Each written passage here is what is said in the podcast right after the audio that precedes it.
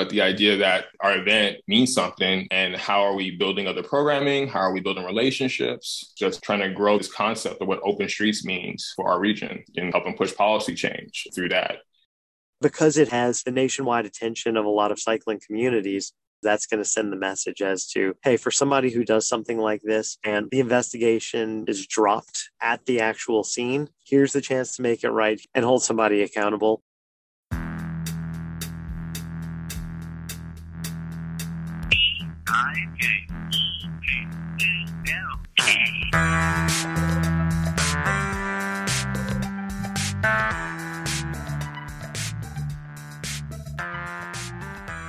Bike Talk, rocking the world, one spoke at a time. So, what's the deal? The deal is we got mm-hmm. Tafari Bain, chief strategist of Ciclavia. We also got Lindsay Sturman, Bike Talk co host. And we got you. You got an interview coming up later with Charlie Thomas, bike lawyer. Yeah. Yeah. And he brought up some interesting technical details about how insurance works.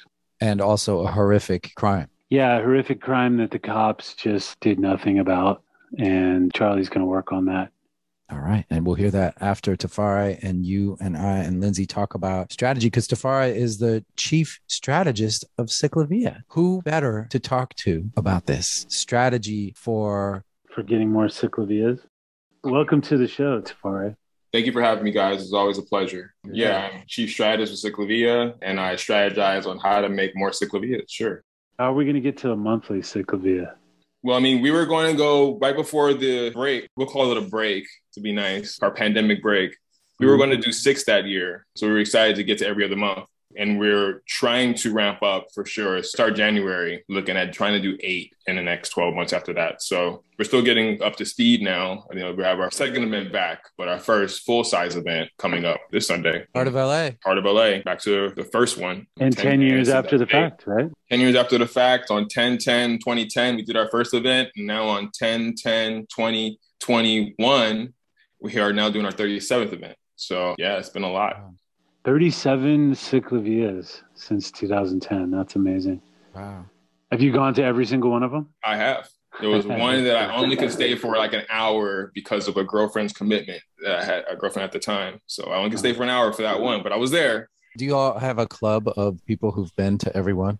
Um, not an official club, but we've definitely noticed certain folks very regularly. And I've noticed people who collect every button and sort of showcase their regularity, like showing off every button they've gotten. So there's an informal club out there for sure. I like that idea. Maybe we should actually organize and have a happy hour. Have you met anybody else who's been to everyone? Yeah, some of the other team members have been to every other one. And I mean, socially, I can think of two people who weren't staffing. They've been to every other one, but I got to ask them. So I want to talk to you about strategy because, you know, Don is our chief strategist at Bike Talk. And Lindsay is a strategist too. And so we were thinking that maybe we could solve some things. Like, what do you do as a strategist? With Ciclavia, I'm thinking about kind of our long term existence. When we started the organization, it was much about kind of the, the, event and making sure the event happened and hoping that this organization would last. So, the first few years, are we going to do another one? Are we going to do another one? As momentum picked up and we started to build a nonprofit organization, started thinking about and seeing the impacts our work has after doing 37 events around the city, certain routes, for example, the downtown LA route, that route we've done the most every year at least. And for the first three years, the only route we did. So we've been there many, many times. And you can see on a lot of the streets that we've used down there, bike infrastructure be put in, parklets be built, some lifestyle shifts happen in the street infrastructure. And I'm not saying, you know, it's a direct cause and effect exactly. But if you look at a lot of our routes where we've done historically, you've seen infrastructure start to get put in on those routes, bike routes like down Central Avenue, bike routes, 7th Street, so I do believe that we've started to understand that event starts to shift people's perception about what they can do, where they can go, how they can get around, and helps decision makers think about bikes mean business, bikes mean this, bikes help the street be more lively. I'm not completely scared of it. I'm willing to have these conversations. Mm-hmm. And in some places, be really gung ho about, I'm going to go after it. I'm going to get this stuff. So, as a strategist, I've been thinking about that for a long time And the whole team has. I just have the title, but it's really an organizational perspective, right? I just kind of maybe help poke it a little bit. But the idea that our event means something and how are we building other programming? How are we building relationships? How are we tying projects directly to our events? How are we working with the Department of Transportation to demonstrate things so that people are able to walk out of our events really having options in their mind about the way streets can be used. And in some levels, just trying to grow this concept of what open streets means for our region and helping push policy change through that helping bring more resources. We only get to monthly events with money and with political will. And so in order to get there, that's all campaign work, low key.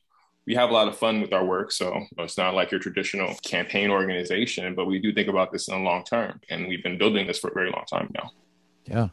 What's your most ambitious goal I think my most ambitious goal relates to thinking about turning more streets into permanent car free streets mm-hmm. in the long, long term, right? I think in the short term, that looks like more bike lanes and and more parklets, all these infrastructure things that add more life to the street that take car space away. But I think at some point, long term, I do think another 10 years, another 15 years down the line, we're actually having really deep conversations about, hey, why isn't Broadway a pedestrian street? Why isn't parts of 7th these aren't concrete proposals, but I'm just saying deeper conversations are being had. And I think we already seen some of those conversations trickling up and happening. I just think that you have to engage people in dialogue about this stuff for them to be willing to accept these changes in the neighborhood. And in order for us to get through the friction we feel by proposing radical new street ideas, the way we get through that friction is by slowly demonstrating the stuff over years and taking the time to work with residents in their neighborhoods around revisioning what their community looks like with them, for them,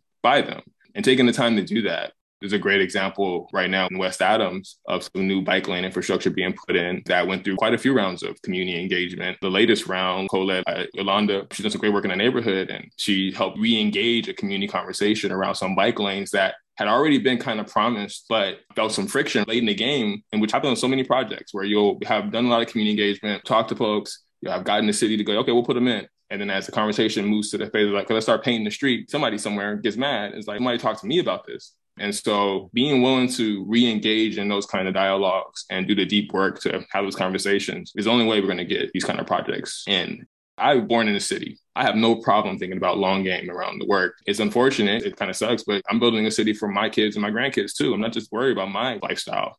I'm worried about the lifestyle of the city in the long term. And sometimes it takes work. We didn't get here quickly. We got here mm-hmm. over many, many years of disinvestment, lack of community engagement, lack of care around sharing street space, decades. So to think that was going to disappear in five years that I put my fingers on it, that's really arrogant.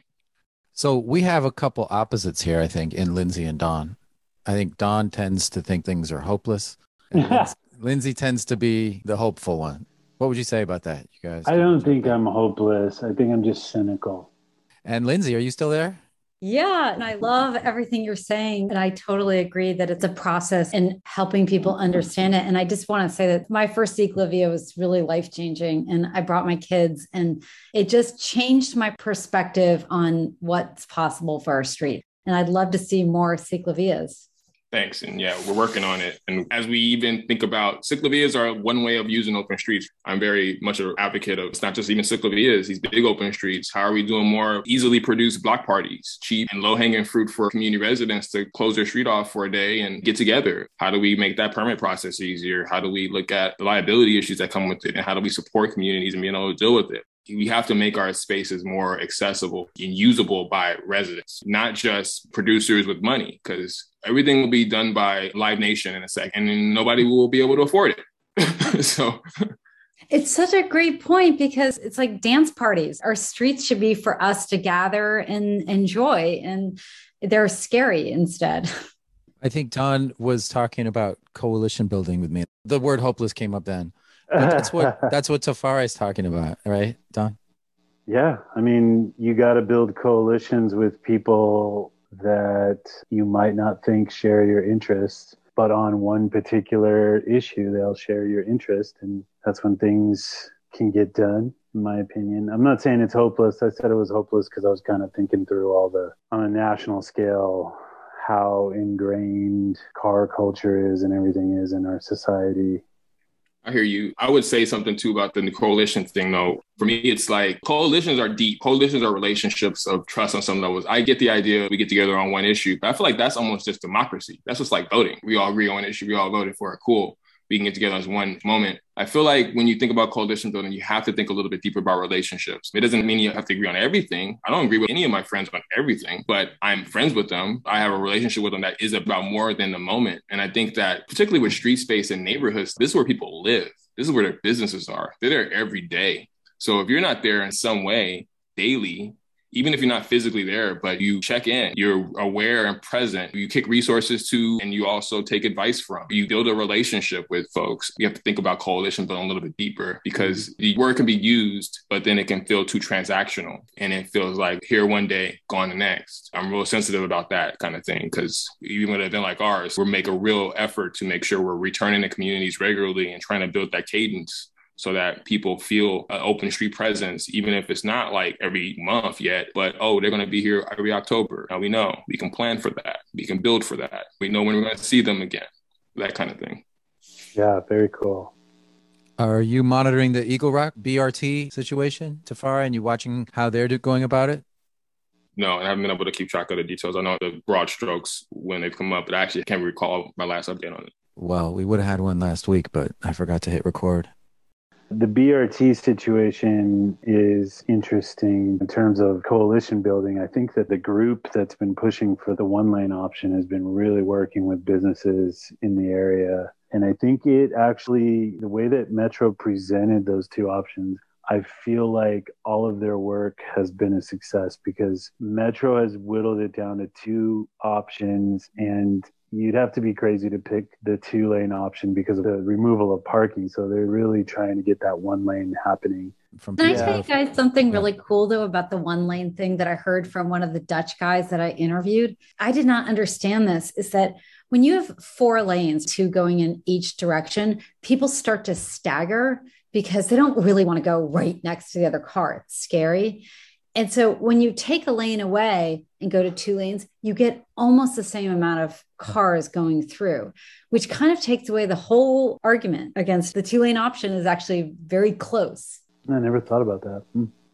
You're also organizing traffic so that right turners get in the right lane, left turners get in the left lane, and the middle lane is through. But if you have two lanes, you've got people trying to get through in the right lane and stopping in the left lane. So it actually ends up making traffic smoother when you have one lane. I love this kind of stuff, you know, because I feel like this is the kind of stuff that you can't necessarily tell when you're sitting in your car driving down the street or walking down the street. But when you get the nuance of how streets really work and the nature of traffic, it really educates and highlights that sometimes we assume that things are going to be more inconvenient than they actually are. And it can help really take some weight off of conversations about changes in neighborhoods, this kind of science. Once again, it's one of those it's like you're saying like science. And there's so much anti-science feeling going around in this country. And it's like we're looking at science. We're looking at the flow of traffic. We're looking at actual data and so forth. And people out there like the opposition to this plan intuitively just think more lanes better. And they don't really look at the science. And those illustrations that metro made were really helpful for understanding that the traffic flow can actually be better. I think people still stick their head in the sand about it but there's a bunch of people that have changed their minds about it. The videos you mean that they made? I think the videos the advocacy work that michael mcdonald and agent x and felicia and all those people have done has really, really helped change minds. They've done a great job. So maybe Ciclavia should be involved in stuff like that. Is that totally outside of the jurisdiction of Ciclavia to drop into local bike lane and street calming struggles? Well, I mean, I feel like it's not exactly our place. I definitely think that conversations around community level change should be had by community members. And there are a lot of great organizations around the city who are doing this work, already been doing this work, starting to do this work on many levels. I'm a little bit more of an advocate. I like to play the role of supporting these kind of conversations, these kind of leaders, that kind of work. So I think there is a place for Ciclavia in relationship to these kinds of projects. If we were doing a Ciclavia in that region, it'd be a great opportunity to do outreach about the issue. It'd be a great opportunity to demonstrate what some of the street treatments might look like.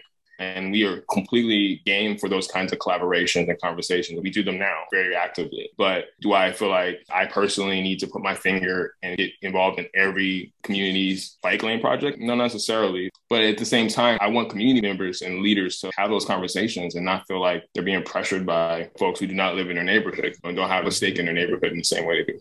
Lindsay, do you want to make a pitch? Didn't you have, for, don't you have like a pitch for something? I'm working with some people and it's kind of a longer pitch, but what you said about the future of like car free streets and of really tying complete streets to affordable housing, because we have to build, we have this huge deficit of affordable housing that we have to build something like 456,000 units of housing in the next eight years. And, you know, I think giving people the option to live without a car, I would live without a car in a second. So, but I was also going to ask, what could the city change so we could get more ciclovias? Like, how do we get a weekly ciclovia?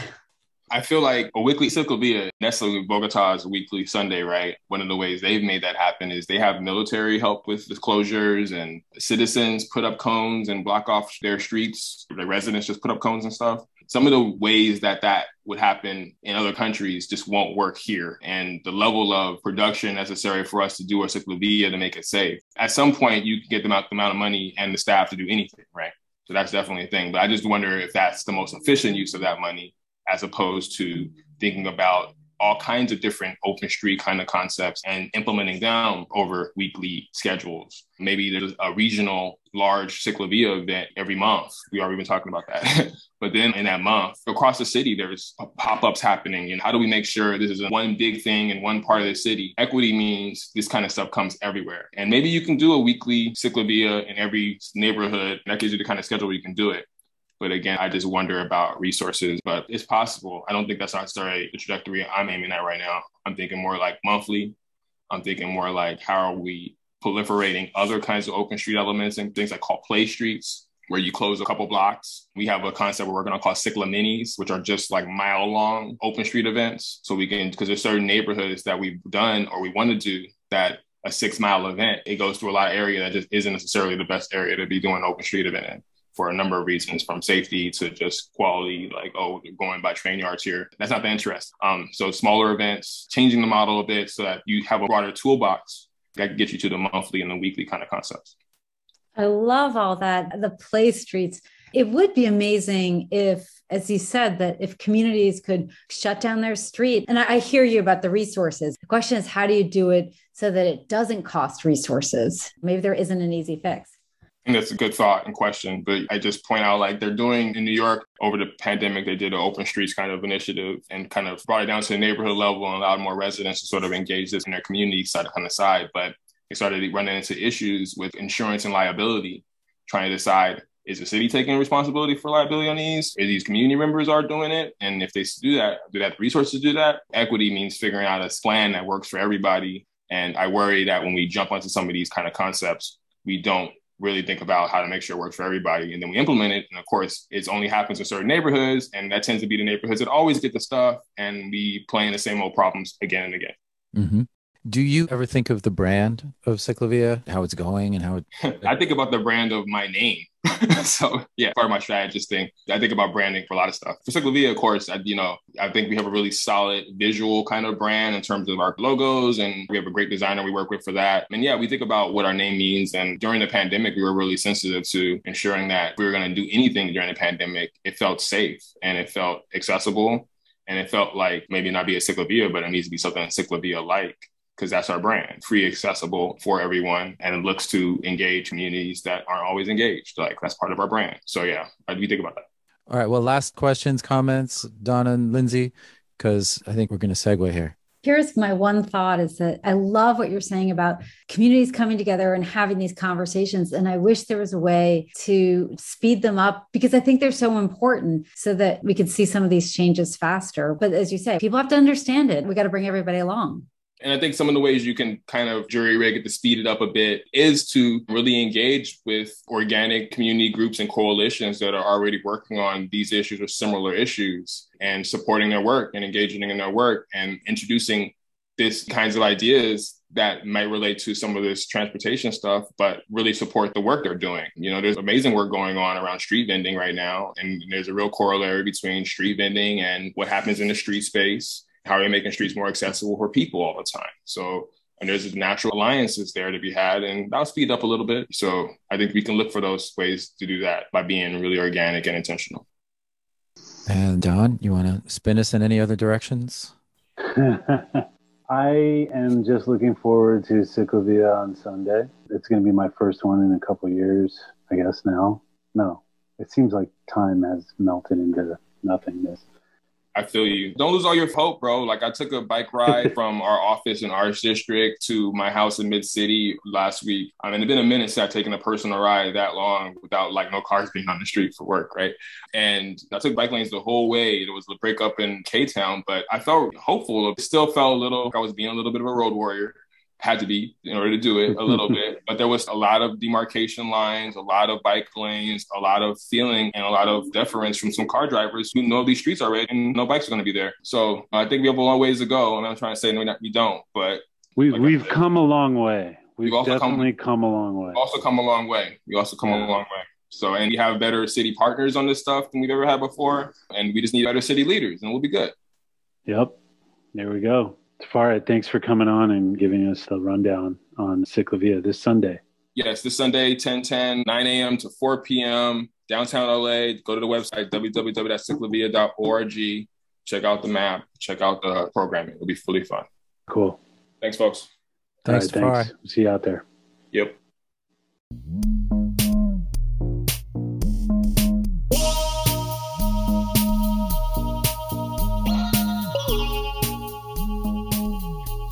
Week, I interviewed Brett Atencio Thomas from Metro. He's amazing. And he told us this thing 10 years ago, Portland and New York put in great infrastructure, right?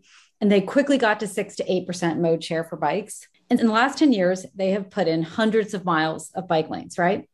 And the mode share hasn't budged. It's at six to 8%. Hmm. I was like, well, that's really interesting that both cities have the same mode share, right? Those numbers are kind of crazy. It's a big coincidence. I was like, what if it's not linear? What if it's not, you put in more bike lanes, you get more mode share? What if it's more binary? That we all have different levels of stress and adrenaline that we can tolerate. Mine's obviously really low.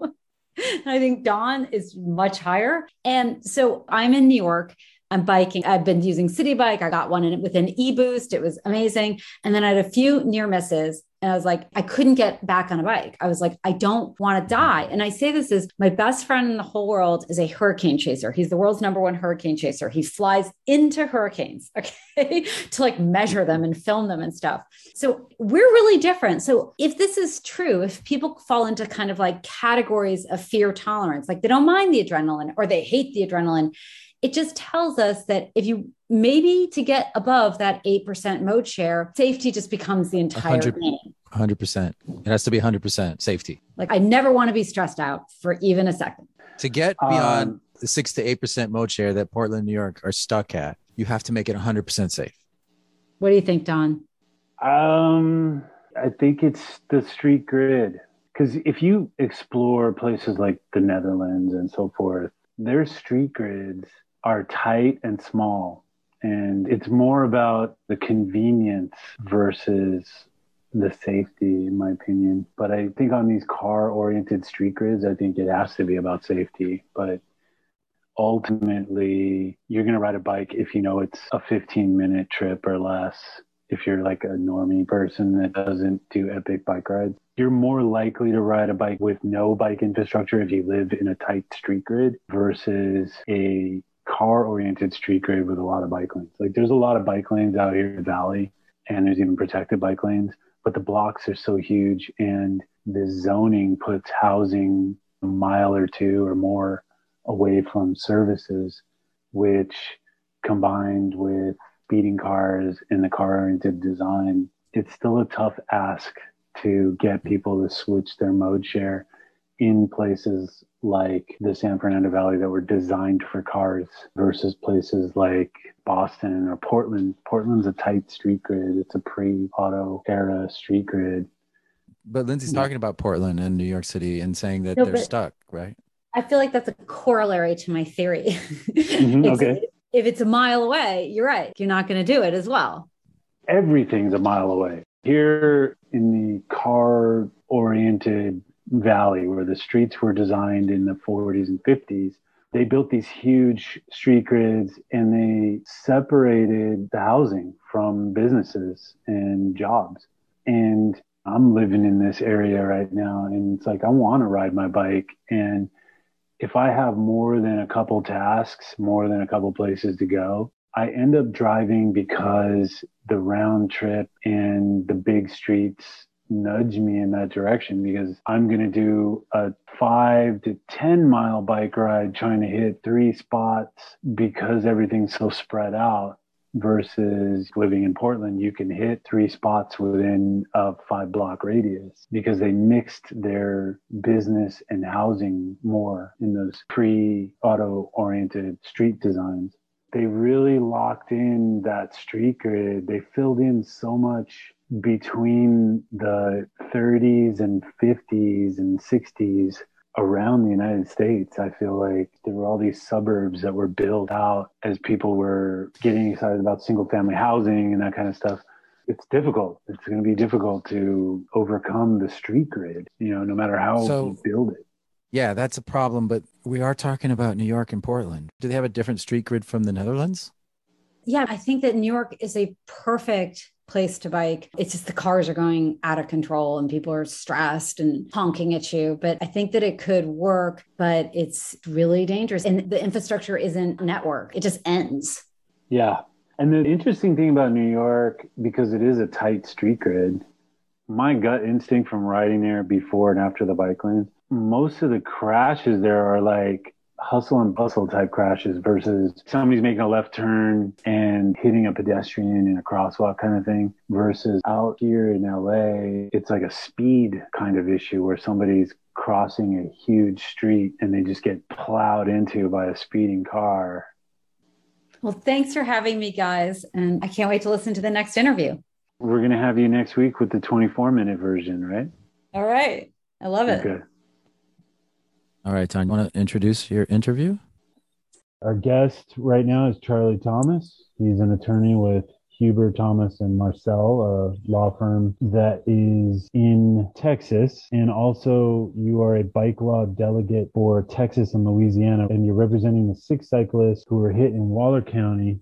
And we just have been hearing about this case basically a teenager, a 16 year old was driving a big truck and rolling coal, which means it's a diesel truck. And a lot of these guys will do what's called rolling coal, which is doing some kind of acceleration on the engine that spews black smoke into the air proudly. And a lot of people have been doing this around the country and they've been doing it to cyclists. And actually, this happened to me in Los Angeles and I didn't know what was happening to me and I kind of realized what happened. But it was definitely frustrating, and uh, you you could barely breathe when you're going through this cloud. So that's what this kid apparently was doing to these cyclists in Waller County, and we're here to talk to Charlie Thomas about that.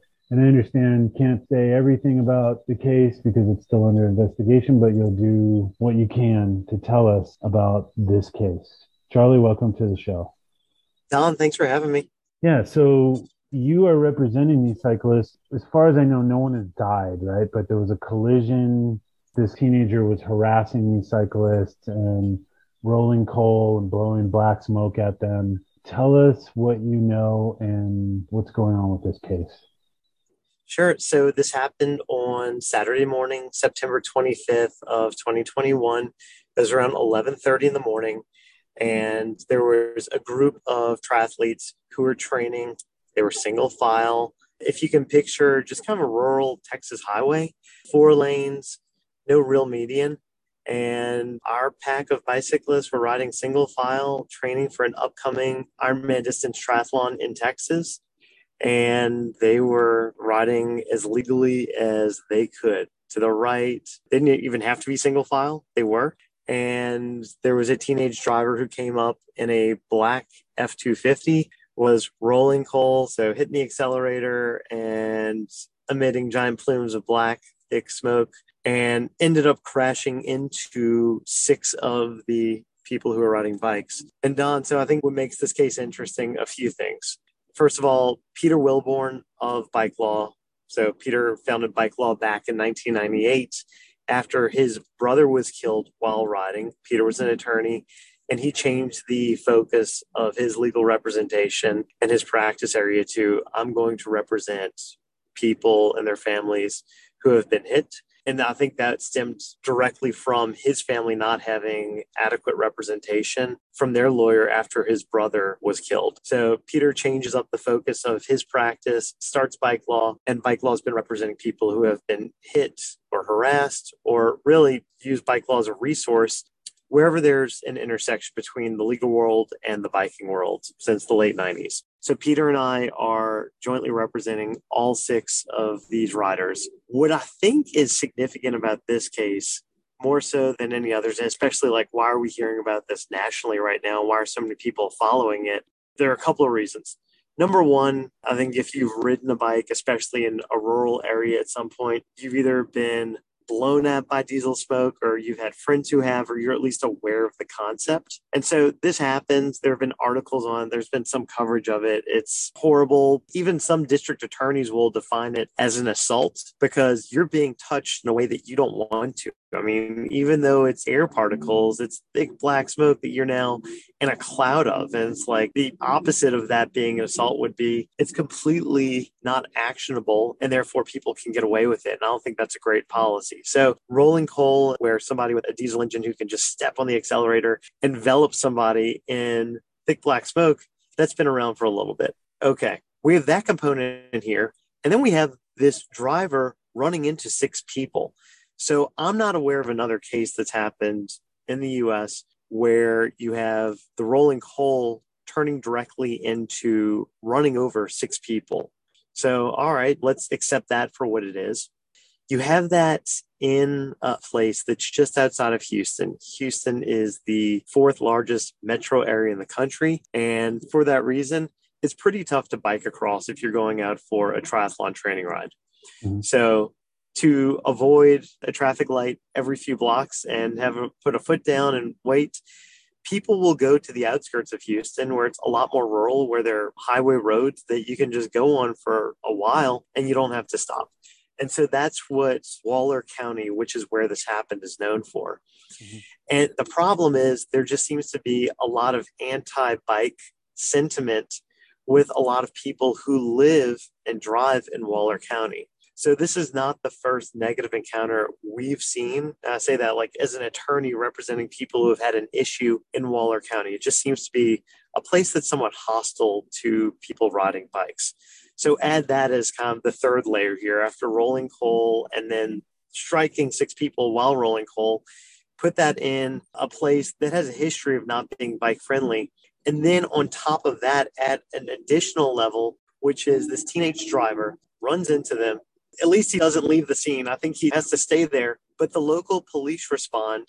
It seems like there's this very apparent residents and locals versus non local biker mentality that shapes up. And then, despite what's happened with all of this, people who are scattered on the side of the roadway after being hit, the local police don't arrest this teenager for what he did. They don't even write him a ticket. He just walks.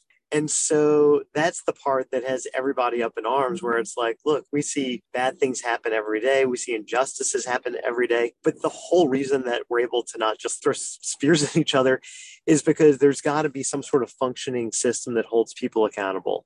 That can be on the civil side, that can be on the criminal side. So we are leading a civil investigation right now into what happened. And part of what we're talking about today are the facts that I can disclose they're either mm-hmm. publicly available or it's what I can share. And a lot of that, Don, is I'm just trying to keep misinformation from being spread around because we all know how easily that can happen. There's separately a criminal investigation that's being handled by the Waller County District Attorney's Office. And what they're doing is reviewing all the available information, getting statements from witnesses, looking at what charges might be appropriate. I will say that the Waller County District Attorney's Office is very different from the Waller police department. Waller's also a city, not just a county. Mm-hmm. But the Waller Police Department who are the initial responding law enforcement officers who went to the scene didn't do as thorough of a job as I think anybody would have liked them to do, like talking with some of the victims, even, and then just letting this teenage driver go without being arrested or even ticketed. So, big distinction between Waller Police Department and the job they did versus the Waller County DA's office, which is now the one that, that are looking at what could happen at this point. So that's just kind of setting the stage for what's going on and why this case is significant. Mm this situation sounds very much like the conditions that we have here in Los Angeles. You kind of have this cultural divide, I guess, where the police don't view cyclists as people with rights to the road. They take the side of the driver. It just feels like there's that bias there. And Don, I'll say we'll see kind of different biases where we go, whether it's like in a city or more rural. And I'm friends with several police officers. We know many police officers who are on bike, and that's how they patrol. I know several other police officers who ride recreationally in their spare time, not on their job. And so this isn't a like the police are bad or the police are good. It just really varies kind of depending where you go in terms of encountering a bias. But there is mm-hmm. certainly a bias that's alive and well depending on where you're going and who the law enforcement officer is. We see it more in urban areas where I think it's almost this issue where, let's say you're an officer, you're in your patrol car all day, every day, driving around, whatever's on your plate that day, you're accomplishing, but you're seeing the world and you're seeing the city that is your world. And what we find is there are a lot of people who might be on a bike who roll through a stop sign or a red light, or maybe they were never taught to ride with traffic. So they're riding against traffic. And we rarely see law enforcement stop them and say, hey, you're doing it wrong. Maybe that's unsafe. Maybe there's a safer way to do it.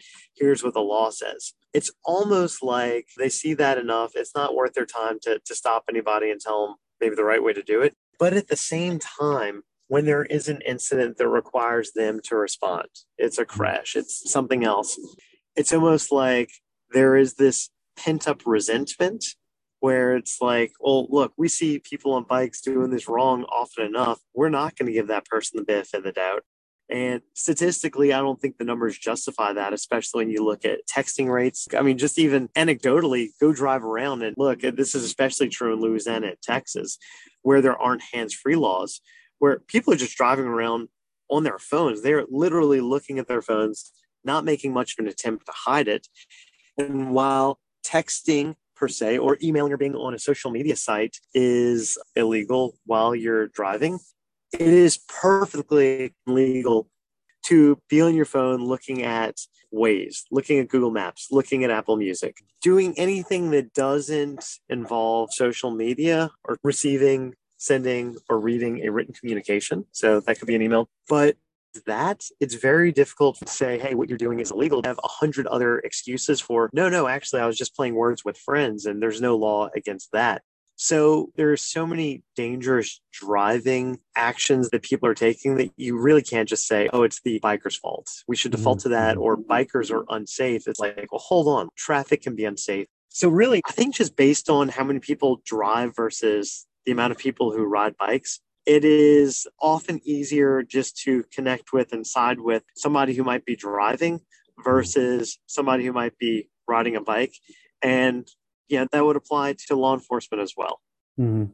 I guess at this point, when it comes to this kid, he obviously was harassing these cyclists. The witnesses are saying that in the rolling coal. And there's a criminal side and there's a civil side. The insurance, the hospital bills, all that stuff has to get paid by his insurance company, right?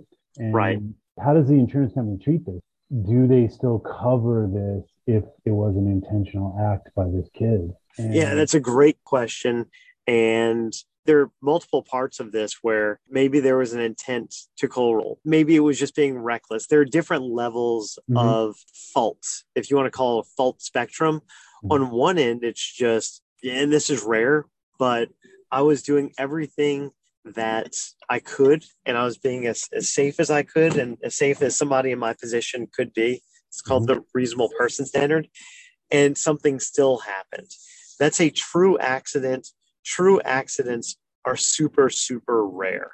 Mm-hmm. And so we don't even like the term accident. We like the term crash or collision mm-hmm. because an accident, just by the word choice, makes it sound like it was not avoidable. You couldn't right. prevent it. And, and typically, that's not the way it is at all. Somebody could have been doing a better job mm-hmm. looking through their windshield, uh, stopping at the intersection, whatever it is. And you would have seen Including the engineering, you know, the engineering of the roads. Exactly. I mean, just look at it comprehensively. And so, from being negligent, which is, hey, I sure didn't intend for any of this to happen, but I made a choice. I could have done it better. I chose to not look in front of me as well as I could have, and something happened. So you can go from negligent to then reckless, which is, hey, I've kind of got this full disregard for the safety of others, and I'm still not intending for anything bad to happen. I don't want somebody to get hurt, but I could be doing it so much better. And I am just truly being careless and reckless. And then you go all the way over to intentional. Mm-hmm. So that's you're actually intending for something bad to happen. And so insurance coverage will stop short most of the time of some sort of an intentional act, but it will typically cover through like recklessness or carelessness or beyond just negligence. And so we have not spoken with the teenage driver. If he was intending to do this, I would think he's got some very serious criminal issues coming up for him even if he mm-hmm. didn't intend to do this, maybe acting the way he did, he still has some exposure. It's really up to the DA as to what they're going to do with that. But there are certainly parallel tracks of the criminal side of this going, and then on our side, the civil side going. So if they find that he did it intentionally, then the insurance companies would then argue that they're not responsible, and then the liability goes to the kid's parents. Yeah, it would go to his parent him or his parents. That law varies state by state. But if your insurance coverage is voided and mm. you are then uninsured, that's typically not good for anybody, the exception of an insurance company. It hmm. takes a lot for an insurance company to truly void coverage and say, we're not going to provide coverage. Because inherently, in a lot of cases like this, even if an initial act was intended, that doesn't mm-hmm. mean he was intending to run over six people. So we're not thinking that's going to be too big of an issue. Mm-hmm. But at the same time, you're touching on a fundamental tenet of insurance law, which is hey, insurance companies aren't going to go insure people for intentional actions. It's going to be more negligence, recklessness, that sort of level of fault. Mm-hmm. Okay. Still, I guess it still feels like a huge injustice that the kid wasn't arrested or they at least didn't get a ticket.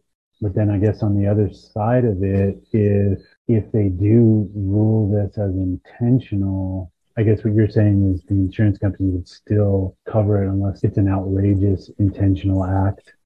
Yeah, that's a fair way to put it. Okay. So the kid could face some kind of criminal repercussions and the insurance companies would still cover this. Right. You can think about it this way too. I know California has this problem, many states do, mm-hmm. where if you hit somebody, let's say you hit somebody while you're driving a car and you hit somebody on a bike, let's say you're intoxicated. The laws of many states will say that you are better off fleeing the scene mm-hmm. and getting charged with hit and run later on than staying at the scene and being charged with being intoxicated after hitting somebody and mm-hmm. causing bodily injury to them. So the problem there is there's an incentive built into the law for mm. you to leave the scene.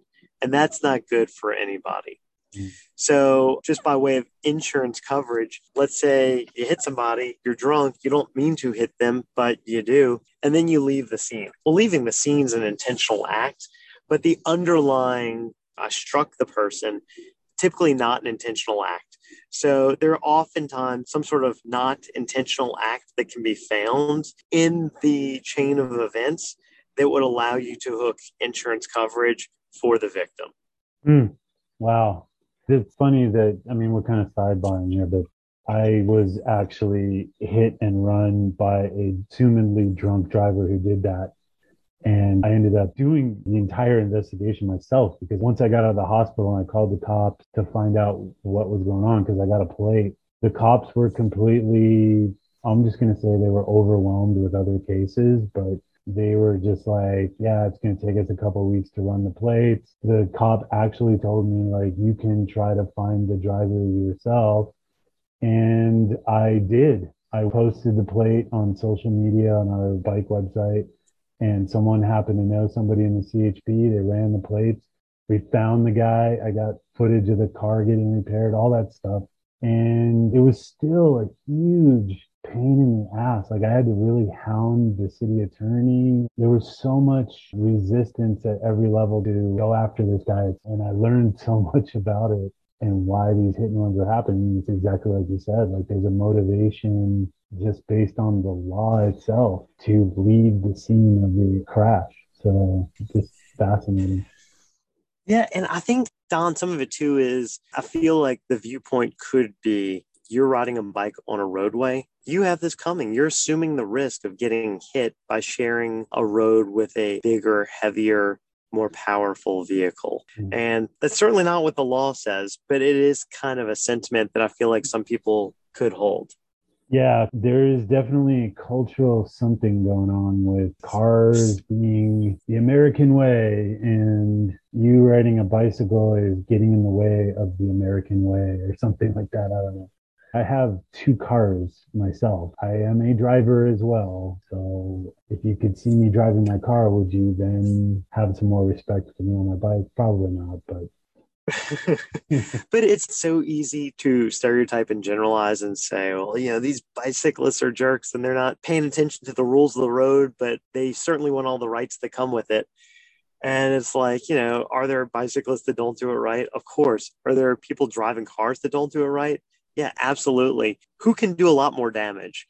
And so when you actually start wading into the specifics of that argument and who's out there that can cause a lot of harm to another person, the argument goes away, but there is still that cultural stigma of either why are you on a bike? Why aren't you driving a car? I can't relate with you. Are you human? Things like that. So I feel like we've made a lot of progress in the last 20 years with it. Mm-hmm. But at the same time, there's just a ways more to go. And my heart really goes out to him. Part of why we love doing what we do is there are so many people. I mean, we're huge advocates, but there are so many people who don't even call themselves bicyclists even though all they do is ride their bike around to mm-hmm. work, school, to the grocery, but they're not putting lycra on, they're not putting tights on and going somewhere. So they don't think they're really a bicyclist. They don't have time if they're working a couple of jobs to make their way to some sort of bike advocacy meeting. But that's who bike lanes are designed for. That's who should be able to get around so that they can be productive members of society.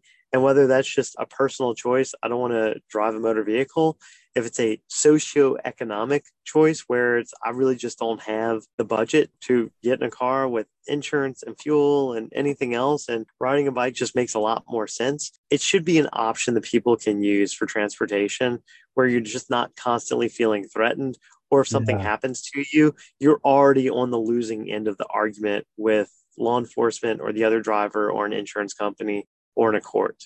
So all of those reasons packaged up why we love giving a voice to people who feel like they sometimes don't have one. And so when it comes to the Waller County case, we just want to see what happens with the criminal side of this. We are very confident that the DA's office there is going to do the right thing in their mm-hmm. eyes as to ticketing or charging this teenage driver. And because it has the nationwide attention of a lot of cycling communities, mm-hmm we're looking at it as we want the right thing to happen just because that's going to send the message as to hey for somebody who does something like this and let's just not beat around the bush the investigation is dropped and fumbled at the actual scene. Here's the chance to make it right. Here's the chance to correct it and take some action and hold somebody accountable. Show us what happened and what the proper thing is after something like this happens so that everybody can be aware of it and I don't think that means this kid needs to go to jail for the rest of his life, but it shouldn't be he's not getting a ticket either. So we're interested to see what happens, but we are confident that the DA's office in Waller County is treating this very seriously and prioritizing it, and that they will at some point do the right thing.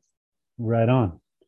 Well, we want to so, follow this case. We stay, hope to have you back on. Stay in touch, and we'll certainly keep you abreast as we can release more and as we know more thank you for having me. It's been lovely chatting with you. And y'all just reach out in the future if you want some updates, and I'll look forward to connecting then. Great. Thank you so much for coming on Bike Talk. Thanks for tuning in to Bike Talk. Stay safe out there. I rise in the morning and greet the day. Pull out the bike and I'm on my way. And transportation shows I care. Every turn of the pedal cleans the air. I'm saving the planet. Just like my friends Dale, Sean, Toby, and Janet. No greenhouse gas, a tiny carbon footprint up your ass.